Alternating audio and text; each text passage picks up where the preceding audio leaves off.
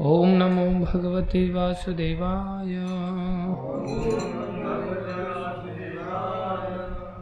ॐ नमो भगवते वासुदेवाय। ॐ नमो भगवते वासुदेवाय।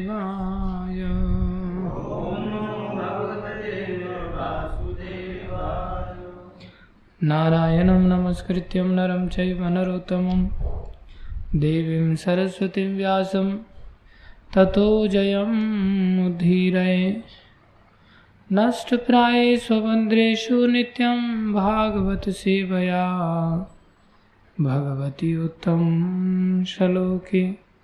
भक्तिर्भवती नैष्टिकी श्रीमद् भगवतीता यथारूप, अध्याय छ, श्लोक संख्या पच्चीस। शनै शनै उपरमेत। बुद्धया धृतिगृहीतया आत्मसंस्थं मनः कृत्वा। न किञ्चित् अपि चिन्तये। शनै शनै उपरमेत्। बुद्धया धृतिगृहीतया आत्मसंस्थं मनः कृत्वा। न किञ्चित् अपि चिन्तयेत्। शनै शनैरुपरमेत्। बुद्धया धृतिगृहीतया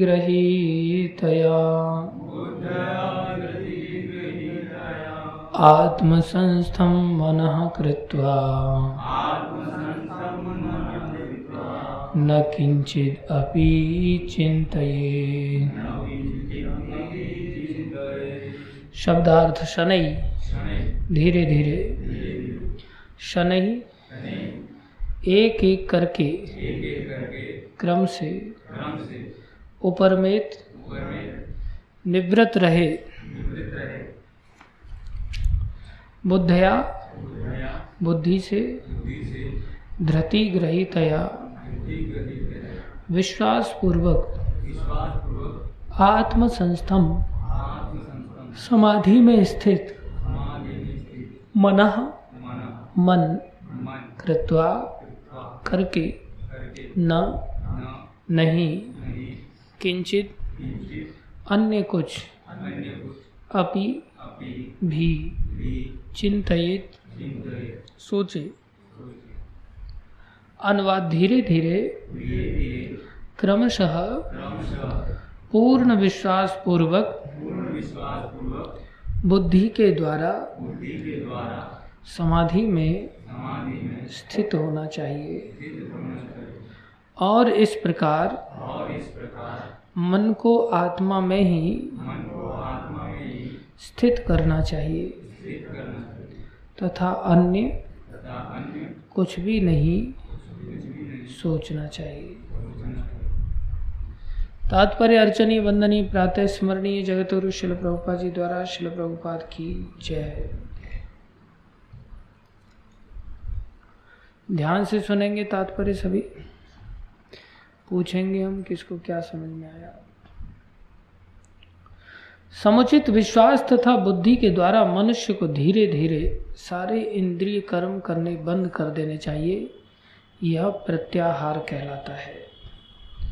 मन को विश्वास, ध्यान तथा इंद्रिय निवृत्ति द्वारा वश में करते हुए समाधि में स्थिर करना चाहिए। उस समय देहात बुद्धि में अनुरक्त होने की कोई संभावना नहीं रह जाती। दूसरे शब्दों में, जब इस तरह है जब तक इस शरीर का अस्तित्व है, तब तक मनुष्य पदार्थ में लगा रहता है। किंतु उसे इंद्रिय तृप्ति के विषय में नहीं सोचना चाहिए। उसे परमात्मा के आनंद के अतिरिक्त किसी अन्य आनंद का चिंतन नहीं करना चाहिए। कृष्ण भावनामृत का अभ्यास करने से यह अवस्था सहज ही प्राप्त की जा सकती है। विचार कर लो सब लोग, क्या समझ में आया? ओम ज्ञानम तिमिरन्धस्य ज्ञानञ्जनशलाकया चक्षुरुन्मिलितं येन तस्मै श्रीगुरवे नमः। श्रीचैतन्यमनोविष्टं स्थापितं येन भूतले, स्वयं रूपकदा मह्यं ददाति स्वपदान्तिकम्। वन्देऽहं श्रीगुरुश्रीयुतापनकमलम्। श्रीगुरुन् वैष्णवांश श्रीरूपं सागरजातं सहगना रघुनाथान्वितं तं सजीवं सान्द्वैतं सावधूतं परिजनसहितं कृष्णचैतन्यदेवं श्रीराधाकृष्णपदान् सहगन ललिता श्री श्रीविशाखान्वितांश। हे कृष्ण करुणा सिंधो दीनबन्धो जगत्पते, गोपेश गोपीकखान्त श्रीराधाकान्त नमस्तु ते। तप्तकाञ्चन गौरङ्गी। राधे वृन्दावनेश्वरी वृषभानुसुते देवी प्रणमामि हरिप्रिये वाञ्छाकल्पतरुभ्यश्च कृपा सिन्धुभ्य पतितानां पावनेभ्यो वैष्णवेभ्यो नमो नमः। जय श्री कृष्ण चैतन्य। प्रभो नित्यानंदा श्री अद्वैत गदाधर। शिवाशादि गौर हरे कृष्णा हरे कृष्णा। कृष्णा कृष्णा, हरे हरे। हरे राम हरे राम। राम राम, हरे हरे।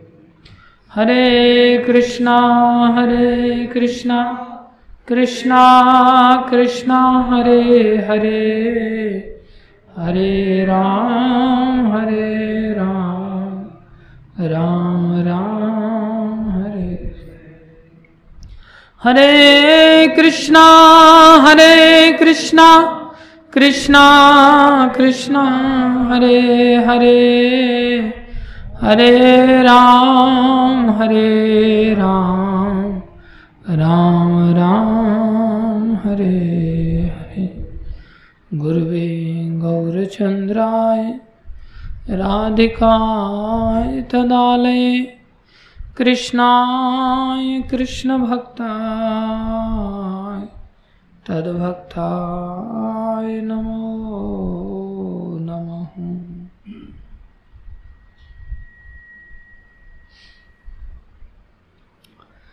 हरे कृष्ण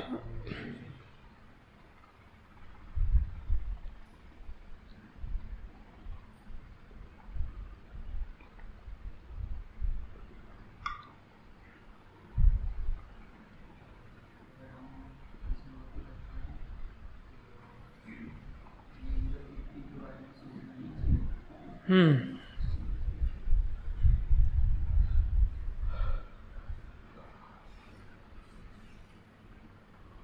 थोड़ा पेन फ़ैन कम कर दिया। हम्म।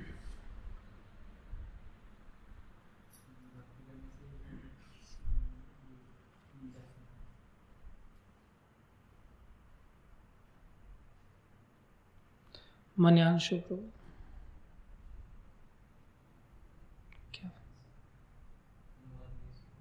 अनुवाद नहीं सुने हैं। फिर से पढ़ दे रहे हैं जो लोग लेट आए हैं। समुचित विश्वास तथा बुद्धि के द्वारा मनुष्य को धीरे धीरे सारे इंद्रिय कर्म करने बंद कर देने चाहिए। प्रत्याहार कहलाता है। मन को विश्वास, ध्यान तथा इंद्रिय निवृत्ति द्वारा वश में करते हुए समाधि में स्थिर करना चाहिए। उस समय देहात्म बुद्धि में अनुरक्त होने की कोई संभावना नहीं रह जाती। दूसरे शब्दों में, जब तक इस शरीर का अस्तित्व है, तब तक मनुष्य पदार्थ में लगा रहता है, किंतु उसे इंद्रिय तृप्ति के विषय में नहीं सोचना चाहिए। उसे परमात्मा के आनंद के अतिरिक्त किसी अन्य आनंद का चिंतन नहीं करना चाहिए। कृष्ण भावनामृत का अभ्यास करने से यह अवस्था सहजी प्राप्त की जा सकती है। अब तो है ना? बताओ।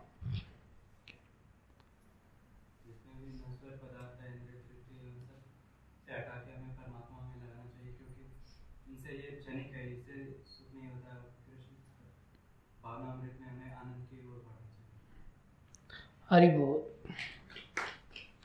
यस विनोद प्रभु। हम्म? अच्छा कल से बताएँगे है। ना, आश्रम में कल तक?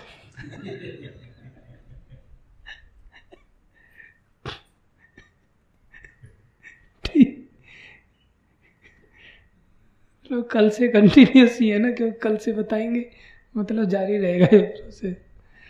ताली बजाओ सब इनके उत्तर के लिए। यस यमराज प्रभु।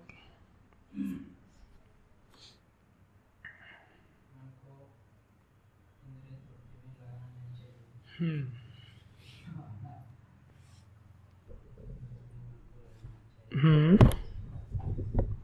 हम्म उत्तम मोहन प्रभु।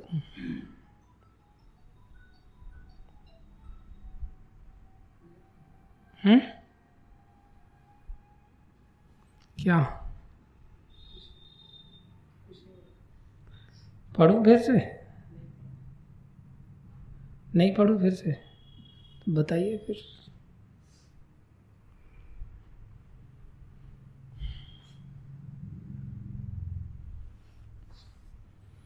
बताइए।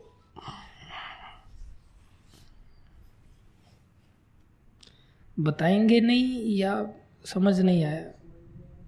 समझ में नहीं आया। हिंदी तो समझ आती है ना? फिर से पढ़ते देना। हाँ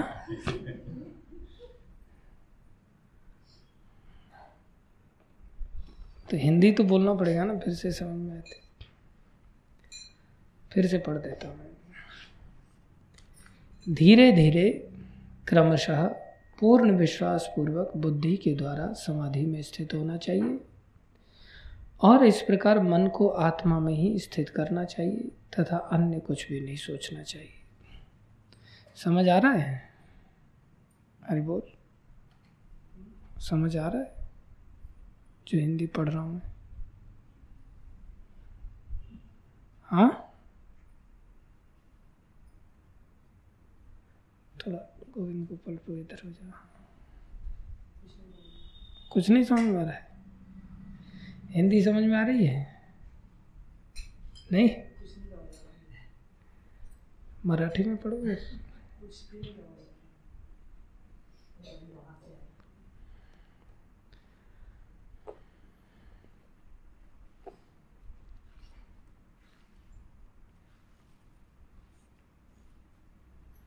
फिर आज क्लास लूँ कि नहीं लूँ फिर?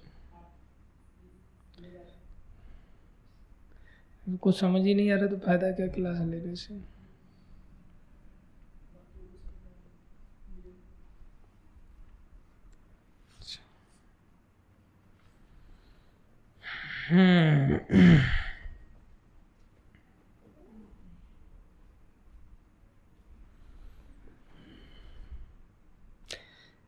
कल की अवतार जी। हम्म? अभी अभी क्यों आए आप?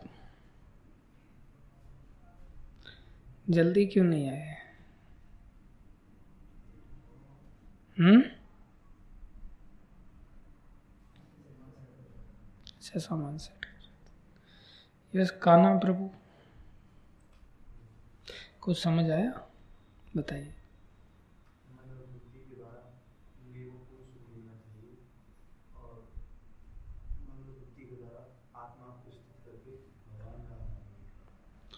हरी बोल। अच्छी बात है।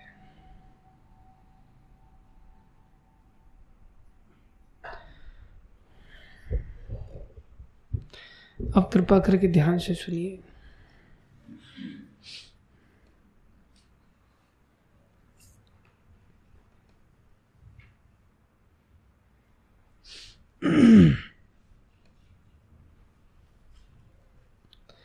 देखो,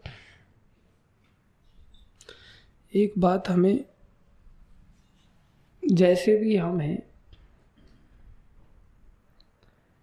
मन में बिठानी चाहिए। नहीं भी बिठाएँगे तो भी हम करते वही हैं। क्या करते हम? हमारा प्रत्येक कार्य दो चीज़ों को केंद्रित रहता है। या तो हम सुख की प्राप्ति के लिए कार्य करेंगे, या हम दुख की निवृत्ति के लिए कार्य करेंगे। अगर हमारे जीवन में हमको लग रहा है कोई दुख नहीं है तो हम सोचेंगे कि फिर सुख भी नहीं है। तो सुख के लिए कुछ प्रयास किया जाए। तो हमारा प्रत्येक कार्य या तो सुख की प्राप्ति के लिए होगा, या दुख में जो फंसे हुए हैं, पहले दुख से पीछा छूटे। जैसे किसी को कहा जाए कि चल यार थोड़ा घूम करके आते अरे तेरे को घूमने की पड़ी है। यहाँ टांग टूटी पड़ी है।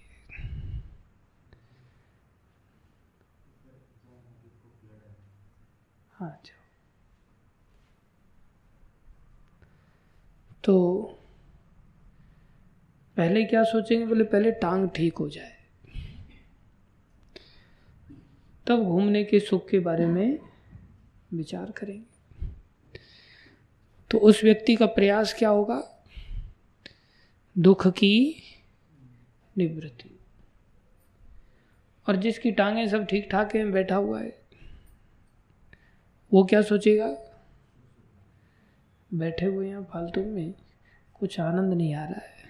चलो थोड़ा कुसुम सरोवर घूम करके आते हैं। थोड़ा सा लाइटिंग का आनंद लेते हैं, थोड़ा फ़ोटो फ़ोटो खींचेंगे, आनंद लेंगे। तो उसका प्रयास किसको लेकर के है? आनंद की, सुख की प्राप्ति को लेकर के। ये दोनों ही चीज़ें शाश्वत रूप से संसार में हमारा जो दुख निवृत्ति का प्रयास था, क्या दोबारा दुख नहीं आएगा? एक बार निवृत्ति का प्रयास हमने कर दिया किसी दुख के लिए, क्या गारंटी है कि फिर से दुख नहीं आएगा?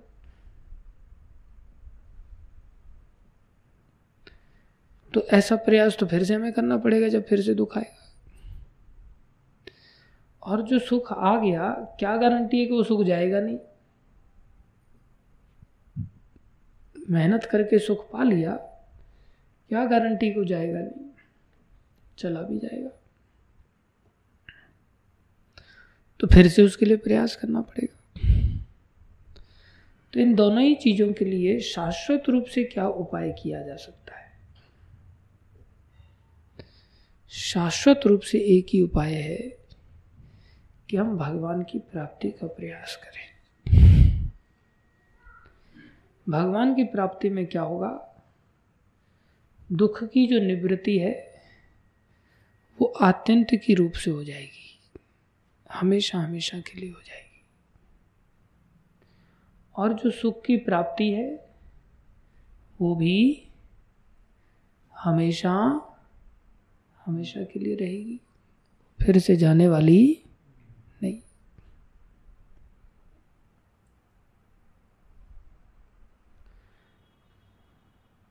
माता द्रौपदी, माता कुंती ने हम लोग तो दुख का निवारण करने का सोचते हैं। माता कुंती ने तो भगवान से मांगा ही क्या? दुख दे दो। क्यों दुख दे दो? क्योंकि आपकी संगति हमें मिल जाती है जब हमारे जीवन में दुख आता है, आपका चिंतन करते, आप आ जाते हैं। फिर दुख की क्या मज़ा है? इसलिए उन्होंने भगवान को पाने के लिए दुख मांगा। हम क्या सोचते हैं कि दुख को भगाने के लिए भगवान को चाहते हम दुख को भगाने के लिए भगवान को चाहते हैं। इस स्थिति से ऐसा लगता है दुख बड़ी चीज़ है, भगवान छोटी चीज़। लेकिन माता कुंती का दृष्टिकोण क्या है? आपकी प्राप्ति के लिए अगर दुख भी सहना पड़े तो हम सहेंगे। उनकी नज़र में क्या बड़ी चीज़ है? भगवान। उनकी नज़र में क्या बड़ी चीज़ है? उनको भगवान की महिमा का ज्ञान है। हमें भगवान की महिमा का ज्ञान नहीं है। हमें सुख दुख का ज्ञान है। इसलिए सुख दुख को केंद्रित करके भगवान को पाने का उपाय बताया जा रहा है। भगवान क्यों चाहिए? बोले, सुख दुख के चलते। भगवान क्यों चाहिए? सुख दुख के चलते। सुख दुख के चलते मतलब हमारा दुख चला जाए और सुख आ जाए। इसलिए क्या चाहिए? भगवान चाहिए। हमें ऐसे समझाना पड़ रहा है। हमारी स्थिति कैसी है? और जो भक्त हैं, कम करो उसको।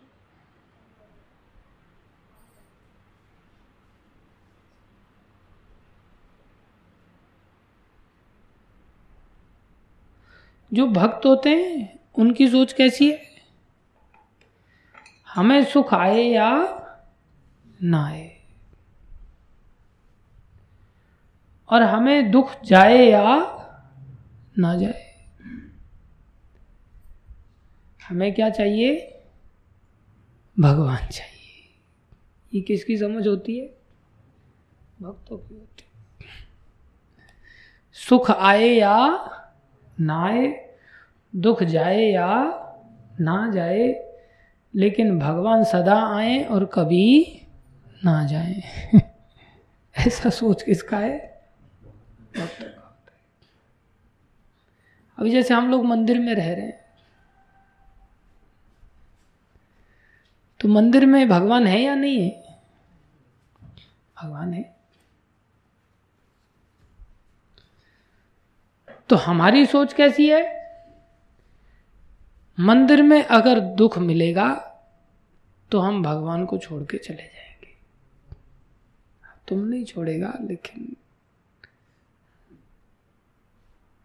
हमारी सोच कैसी है प्राय लोगों की?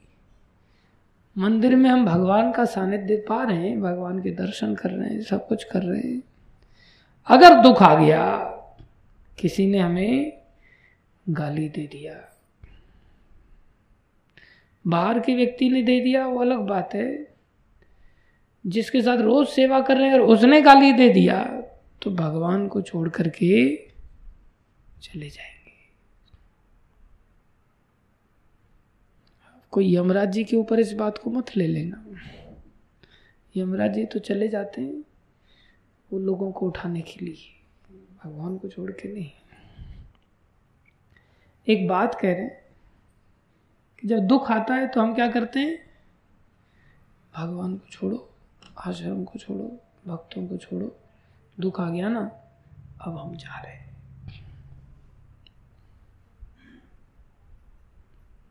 है कि नहीं? मंदिर में रह रहे हैं क्यों? बोले, सुख आ रहा है, इसलिए रह रहे हैं। किस चीज़ का सुख आ रहा है? बोले, बढ़िया रोटी मिल रही है, चपाती मिल रही है, सब्ज़ी मिल रही है। कुछ लोग तो टेंशन में रहते, बोले, खिचड़ी मिल रही है, दाल चावल नहीं मिल रहे।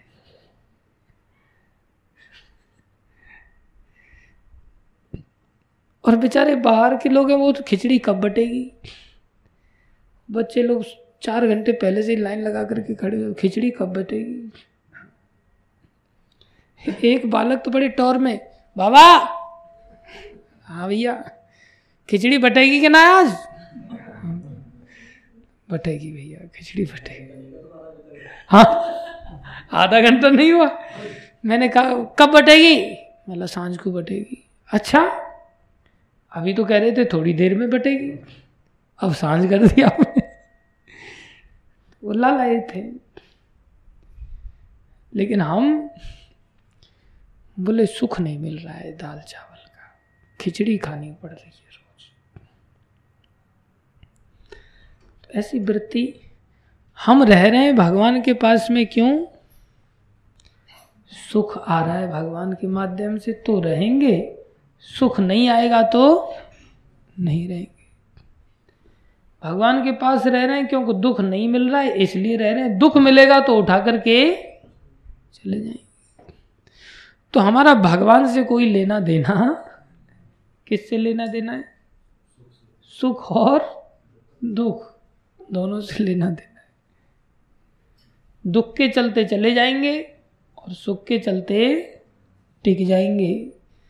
लेकिन भगवान के चलते न दुख को सहन करेंगे, न सुख की आकांक्षा करेंगे। भगवान के चलते हम नहीं रहते। लेकिन जो भक्त होते हैं वो कैसे होते हैं? उनको दुख जाए या ना जाए। उनको सुख आए या ना आए। जाई विद राखे राम ताही विद रहिए। वो अपना भगवान का भजन करते रहते वो भक्त होते लेकिन हम इतनी मोटी बुद्धि के हैं कि हमें भगवान के बारे में समझाना पड़ता है सुख और दुख के बारे माध्यम से। समझ रहे हम दुख को भगाने के लिए भगवान के पास शरण ले रहे हैं। और माता कुंती, दुख आए, लेकिन आप ना जाएँ। ऐसा नहीं है को पहले से ही दुख मांग रही थी। पहले तो भगवान का सानिध्य मिल ही रहा था तो दुख और सुख का टेंशन ही नहीं था उनको। अब उनको टेंशन है तो वो क्या मांग रही है? बोले, सुख मांगेंगे तो ये आएँगे नहीं। दुख मांगेंगे तो ये आ जाएँगे दुख में, क्योंकि आज तक चले आए इसलिए उन्होंने क्या मांगा? दुख मांगा इनडायरेक्टली भगवान दुख को देख करके, भक्तों के तुरंत पिघल जाते भगवान नहीं चाहते कि हम दुखी हों।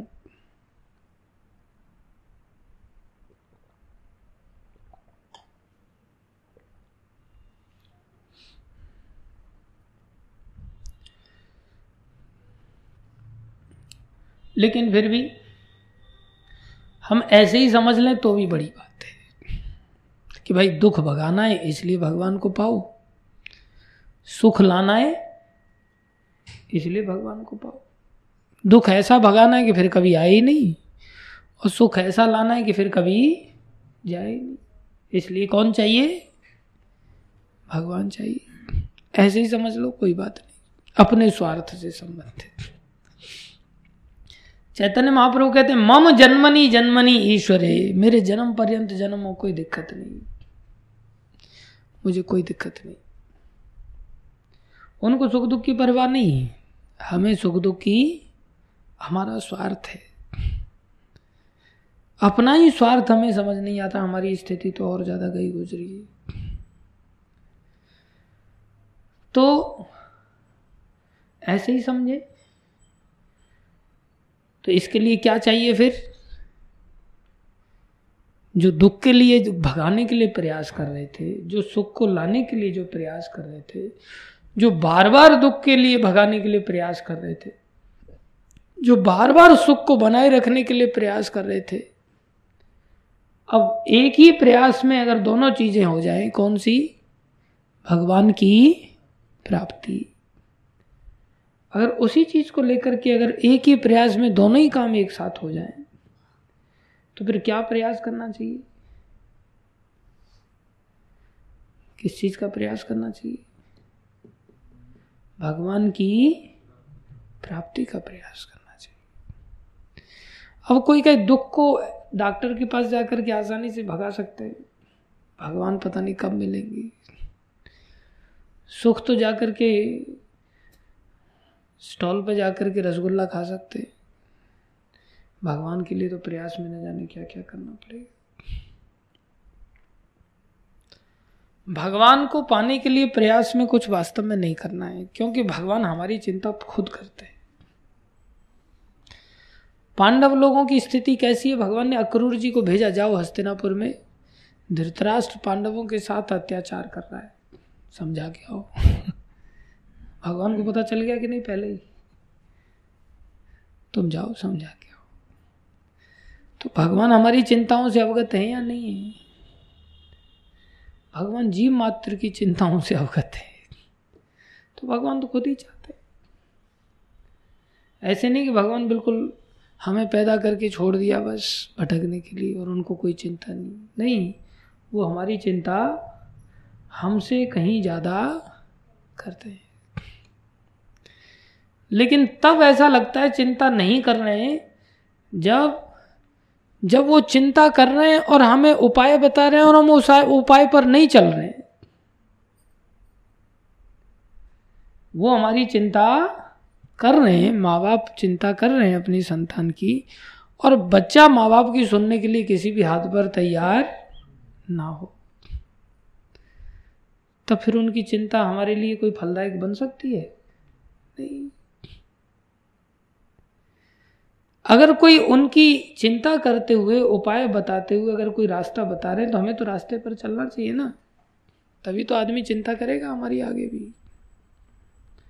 नहीं चलेंगे तो कैसे चिंता करेंगे? तो भगवान की प्राप्ति में भगवान लालायत हैं या हम लालायत हैं? भगवान हमसे कहीं ज़्यादा लालायत है। तो उन भगवान की प्राप्ति अगर हमें करने का प्रयास करना है तो उस प्रयास में भगवान की प्राप्ति में कमी भगवान की ओर से या हमारी ओर से? केवल और केवल हमारी ओर से। उनकी ओर से कमी नहीं। तो हमारी ओर से हम क्या करें ऐसा जिससे भगवान मिल जाए?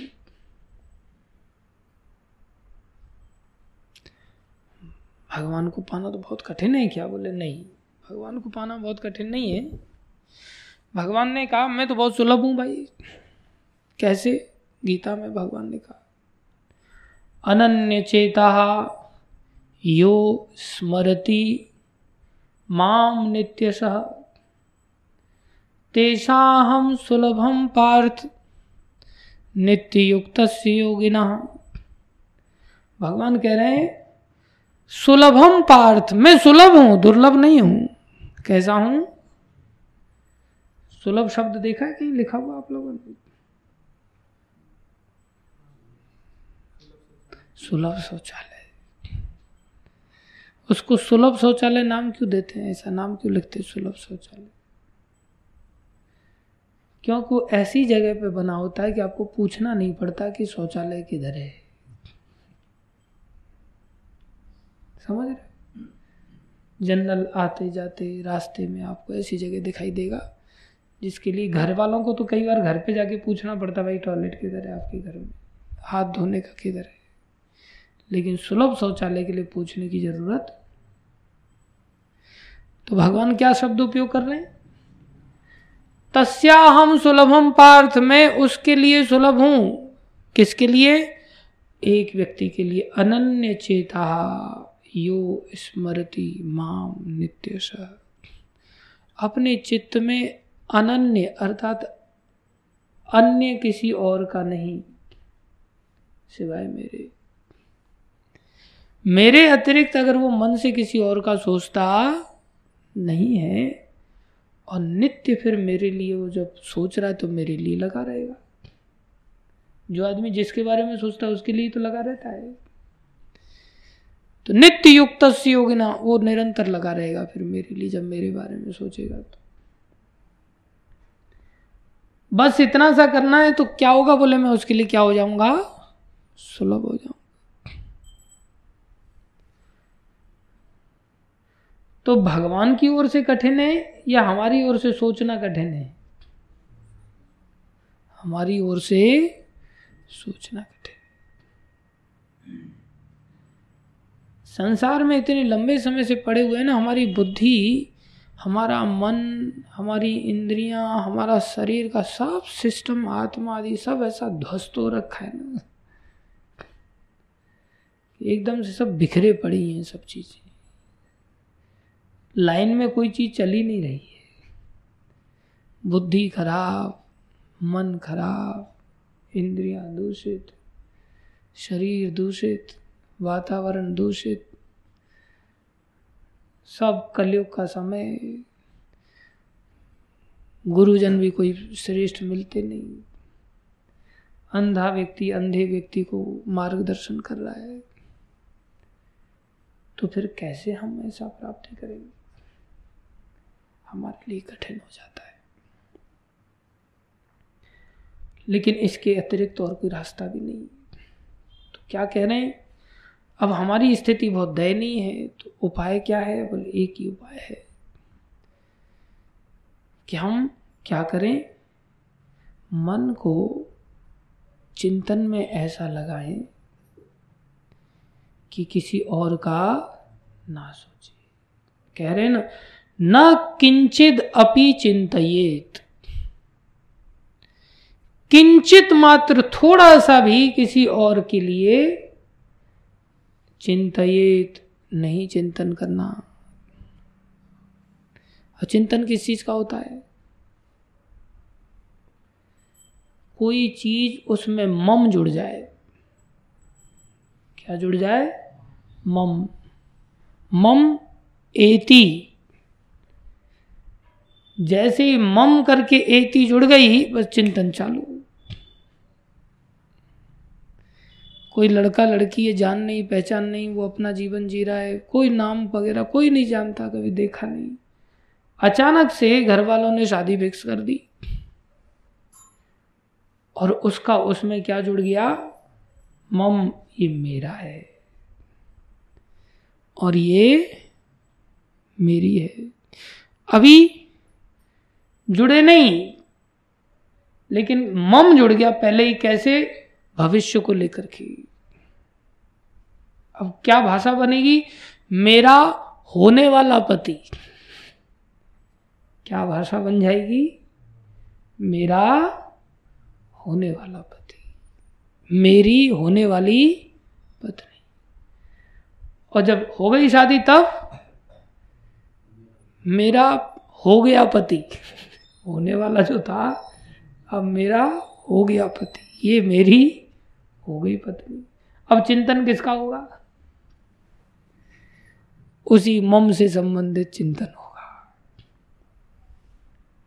अब ये मम जितना बड़ा होगा ना, चिंतन उतना ही दूर दूर तक फैलता चला जाएगा।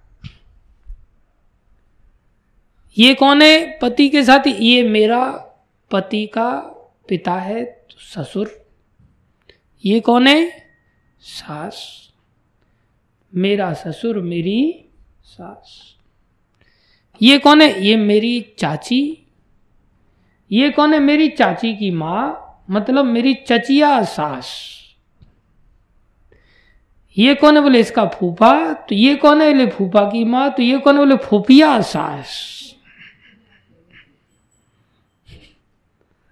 नहीं समझ में आ रहा है, शोभा मत। आपने नहीं देखे, लेकिन सब लोग आप जैसे नहीं होते ना। हाँ? हाँ। ये हमारी ममिया सास, ये तैया सास, ये तैया ससुर, ये वो कितना लंबा मम की लाइन जुड़ जाती। है और जितनी लंबी मम की लाइन जुड़ गई, उतना ही चिंतन बढ़ गया और भगवान कह रहे न किंचित चिंतित किसी और का चिंतन किंचित मात्र भी नहीं चलेगा, जरा सा भी नहीं चलेगा, अगर मैं चाहिए तो। लेकिन हमें तो लग रहा है हमारा मम्मिया ससुर हमारी चिंता को दूर कर देगा। इसलिए चलो उसकी चिंता करते हमारी फुफिया बहन हमारे कष्टों को दूर कर देगी, चलो बहन को फ़ोन लगाते कभी मन में ये नहीं आता कि भाई भगवान से इतने दिन हो गए, मिले नहीं नहीं नहीं, मेरी बहन इतने दिन हो गए मिली नहीं, इसलिए हम अभी तो नहीं, दिसंबर में जाएँगे मिलने के लिए। बहन से मिलना है। दिमाग में घूम रहा है बस। माँ से मिलना है, पिताजी से मिलना है। क्या क्या दिमाग में घूमता रहता है। तो ये क्या है? मम, एती। मम चलते चलते जुड़ गया, देखो। और कितना लंबा पीछे एकदम से जाल निकला उसका।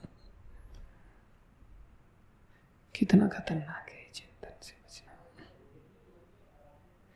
अब इसे धड़ाधड़ धड़ाधड़ काटते चलना चाहिए। कैसे कटेगा ये? ऐसे ही नहीं कटेगा। इसको समय लगेगा। कितना समय लगेगा? बहुनाम, जन्मनाम, अंते। बहुत जन्म लग जाते कई बार। ज्ञानवान माम प्रपद्यते। उसे ज्ञान होता है। क्या? वासुदेवम सर्वम इति। सब कुछ क्या है? वासुदेवी। स महात्मा सुदुर्लभा। वो महात्मा बहुत दुर्लभ है मिलना ऐसा महात्मा मिल जाए और उसकी संगति हो जाए तो फिर वो हमारी रस्सियों को भी काट डाले बड़ा सरल है।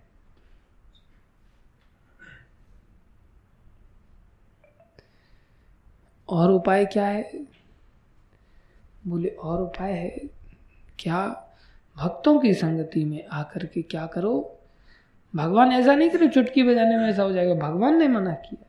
हमको लगता है, ये तो भक्ति नहीं है तो ऐसा करता है वैसा करता है। रात दिन फ़ोन पे चिपका रहता है, इधर घुमाता है, उधर घुमाता है। ये देखो, क्या हो गया इसको? नहीं। भगवान कह रहे शनई शनई क्या कह रहे धैर्य धारण करो। धीरे धीरे। कैसे होगा धीरे धीरे। शनई शनई ऊपर में इससे ऊपर उठेगा। कैसे उठेगा? बुद्धया। कैसे उठेगा? बुद्धि के द्वारा। बुद्धि से क्या प्राप्त करेगा? बोले, धृति ग्रहितया। धृति माने विश्वास। ग्रहितया माने आ जाना ग्रहण कर लेना। बुद्धि में विश्वास बैठता है, तब आदमी वैसा काम करता है। बुद्धि में आ गई दिमाग में कि हाँ भगवान सुख देने वाले हैं, दुख का निवारण करने वाले लेकिन ये अभी विश्वास पूर्वक नहीं बैठी पक्की तरह से ऐसा विश्वास है नहीं। जैसे माता द्रौपदी के चरणों, द्रौपदी को अगर कृष्ण के चरणों में शुरू में ही ऐसा विश्वास होता तो पांडवों के पास क्यों जाते? धृतराष्ट्र के पास क्यों जाते रक्षा के लिए?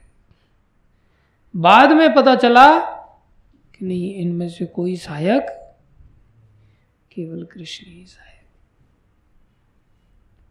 उत्तरा का यह विश्वास था। और वो सीधी किसके पास भागी?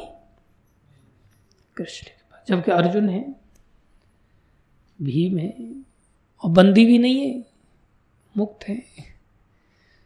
फिर भी उसको विश्वास ये कुछ नहीं कर पाएँगे। कितने भी बड़े सही ये कुछ नहीं कर पाएँगे। करेंगे तो केवल कृष्ण ही करेंगे। तो वो किधर भागी? कृष्ण। और हमें विश्वास नहीं होता तो हम किधर भागते हैं? पुलिस की ओर, नेताओं की ओर, पैसे वालों की ओर, पापा को फ़ोन लगाते हैं। हमारे साथ ऐसा अत्याचार किया जा रहा है। लगाओ पापा को फ़ोन, लगाओ माँ को फ़ोन, लगाओ भाई बंधुओं को फ़ोन। मेरा व्यक्ति, मेरा भाई ए एस आई है। मेरा भाई डीजीपी है, मेरा भाई जज है। मैं ये हूँ, मैं लगाओ, फ़ोन लगाओ। हम भगवान की ओर भागते क्यों? मन में विश्वास नहीं है ऐसा। बुद्धि में है तो सही बात, थोड़ी बहुत बैठी हुई है, लेकिन पूर्ण विश्वास और ये आएगा भी नहीं एकदम चुटकी बजाने से। कैसे आएगा? शनई शनई, धीरे धीरे। दो शब्द शनई, एक शब्द का अर्थ प्रभुपा जी लिख रहे हैं धीरे, एक का अर्थ रख रहे हैं क्रमशः। एक का अर्थ क्या लिख रहे हैं? क्रमशः। एक एक करके। क्या लिख रहे हैं प्रभुपा जी? एक एक करके। कैसे आएगा ये विश्वास? क्रम से आएगा। कैसे आएगा? क्रम से आएगा।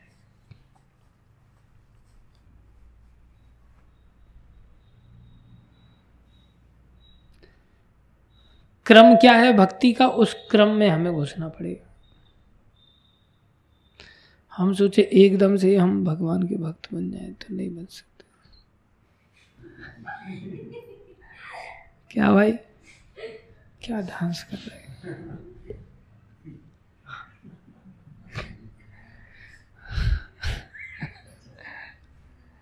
इज़्ज़त का कचरा हो गया, वो भी अकेले में बैठा हुआ है। कोई बात भगवान कह रहे हैं, हम क्या सोचते दूसरे में अकल क्यों नहीं आ रही है? ऐसे कैसे आ जाएगी भाई? तुम ऐसी अपेक्षा क्यों कर रहे हो? धीरे धीरे आएगी। उसको आप अपने विश्वास के साथ जोड़ोगे तो उसको विश्वास दे पाओगे। तुम्हारे अंदर ही विश्वास नहीं है। तो दूसरे के अंदर विश्वास कैसे डाल पाओगे? एक बार प्रभुपा जी ने सारे भक्तों को बुलाया। प्रभुपा जी ने पूछा all of you are convinced about this Krishna consciousness और नॉट आप इस कृष्ण भावना मृत से पूरी तरह से अंदर विश्वस्त हैं या नहीं है?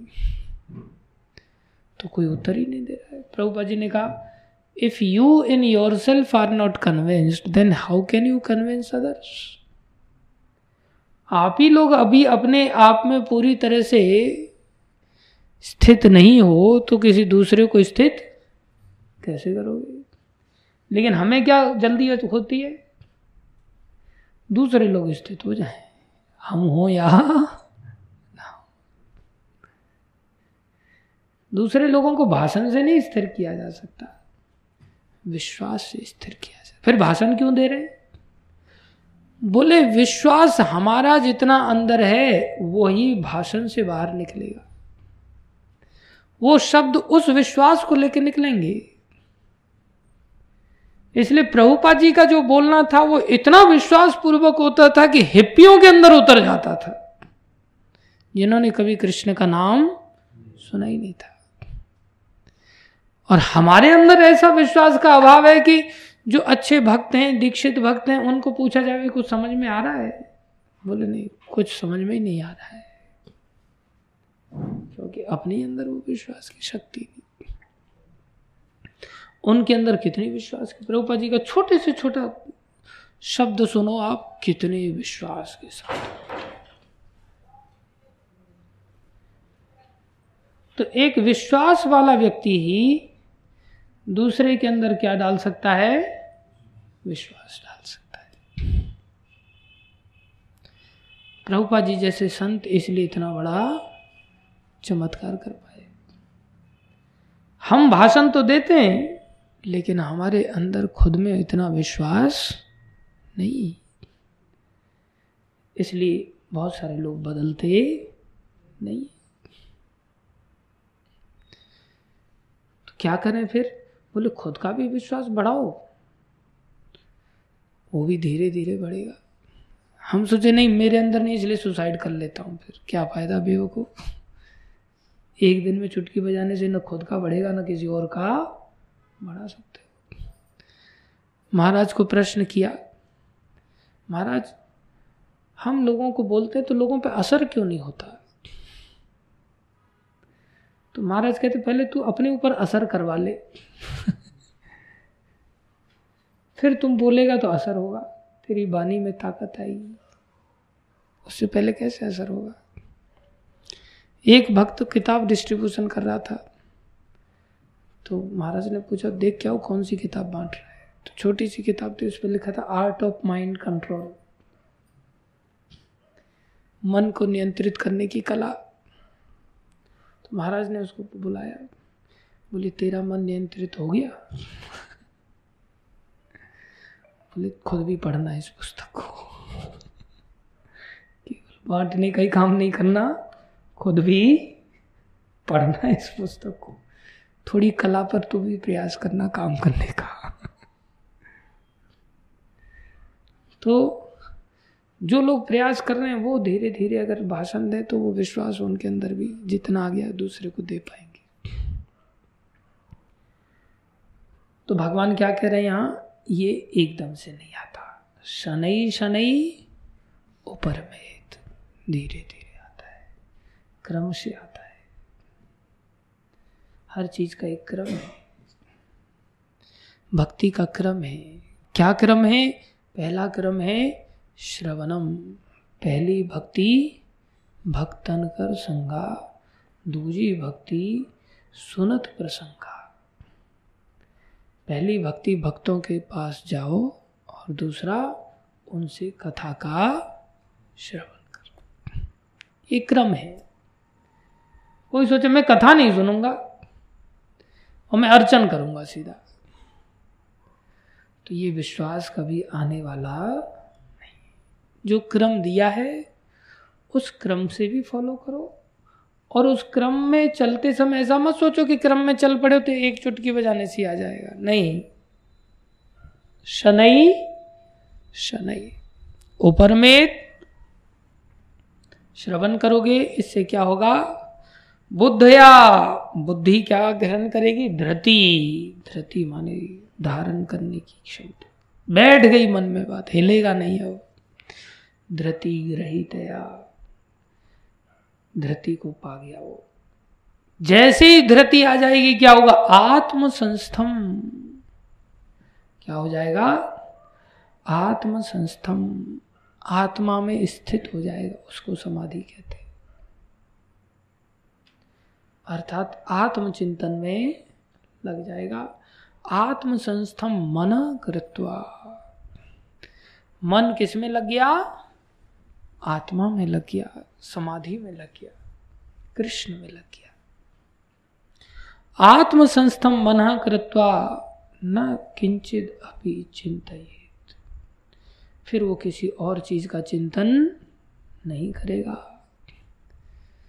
विश्वास बस धीरे धीरे भगवान में बिठाना है। ये कार्य करना है। प्रभुपा जी लिख रहे हैं, कृष्ण भावनामृत का अभ्यास करने से यह अवस्था सहज ही प्राप्त की जा सकती। कौन सी वाली? चिंतन वाली। कौन सी वाली अवस्था? काम करना सहज है, लेकिन चिंतन करना इतना सहज नहीं है। चिंतन तो सोते हुए भी मन में पहुँच जाता है कहीं जहाँ हमारी मम इति है।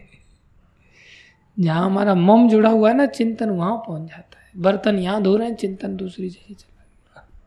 कृष्ण को छोड़ करके लग रहा है कृष्ण के लिए बर्तन धो रहे हैं। इसलिए सबसे बड़ा काम हमें किसके ऊपर करना पड़ेगा? चिंतन के ऊपर। अर्थात मम हमारा किधर जुड़ना चाहिए? कृष्ण। कैसे जुड़ेगा? धीरे धीरे धैर्य के साथ, क्रम के साथ। उत्साह का त्याग नहीं करना चाहिए, धैर्य को बना के रखना चाहिए। तभी रास्ता निकलेगा। धन्यवाद सभी भक्तों का धैर्य पूर्वक सेवन करने के लिए।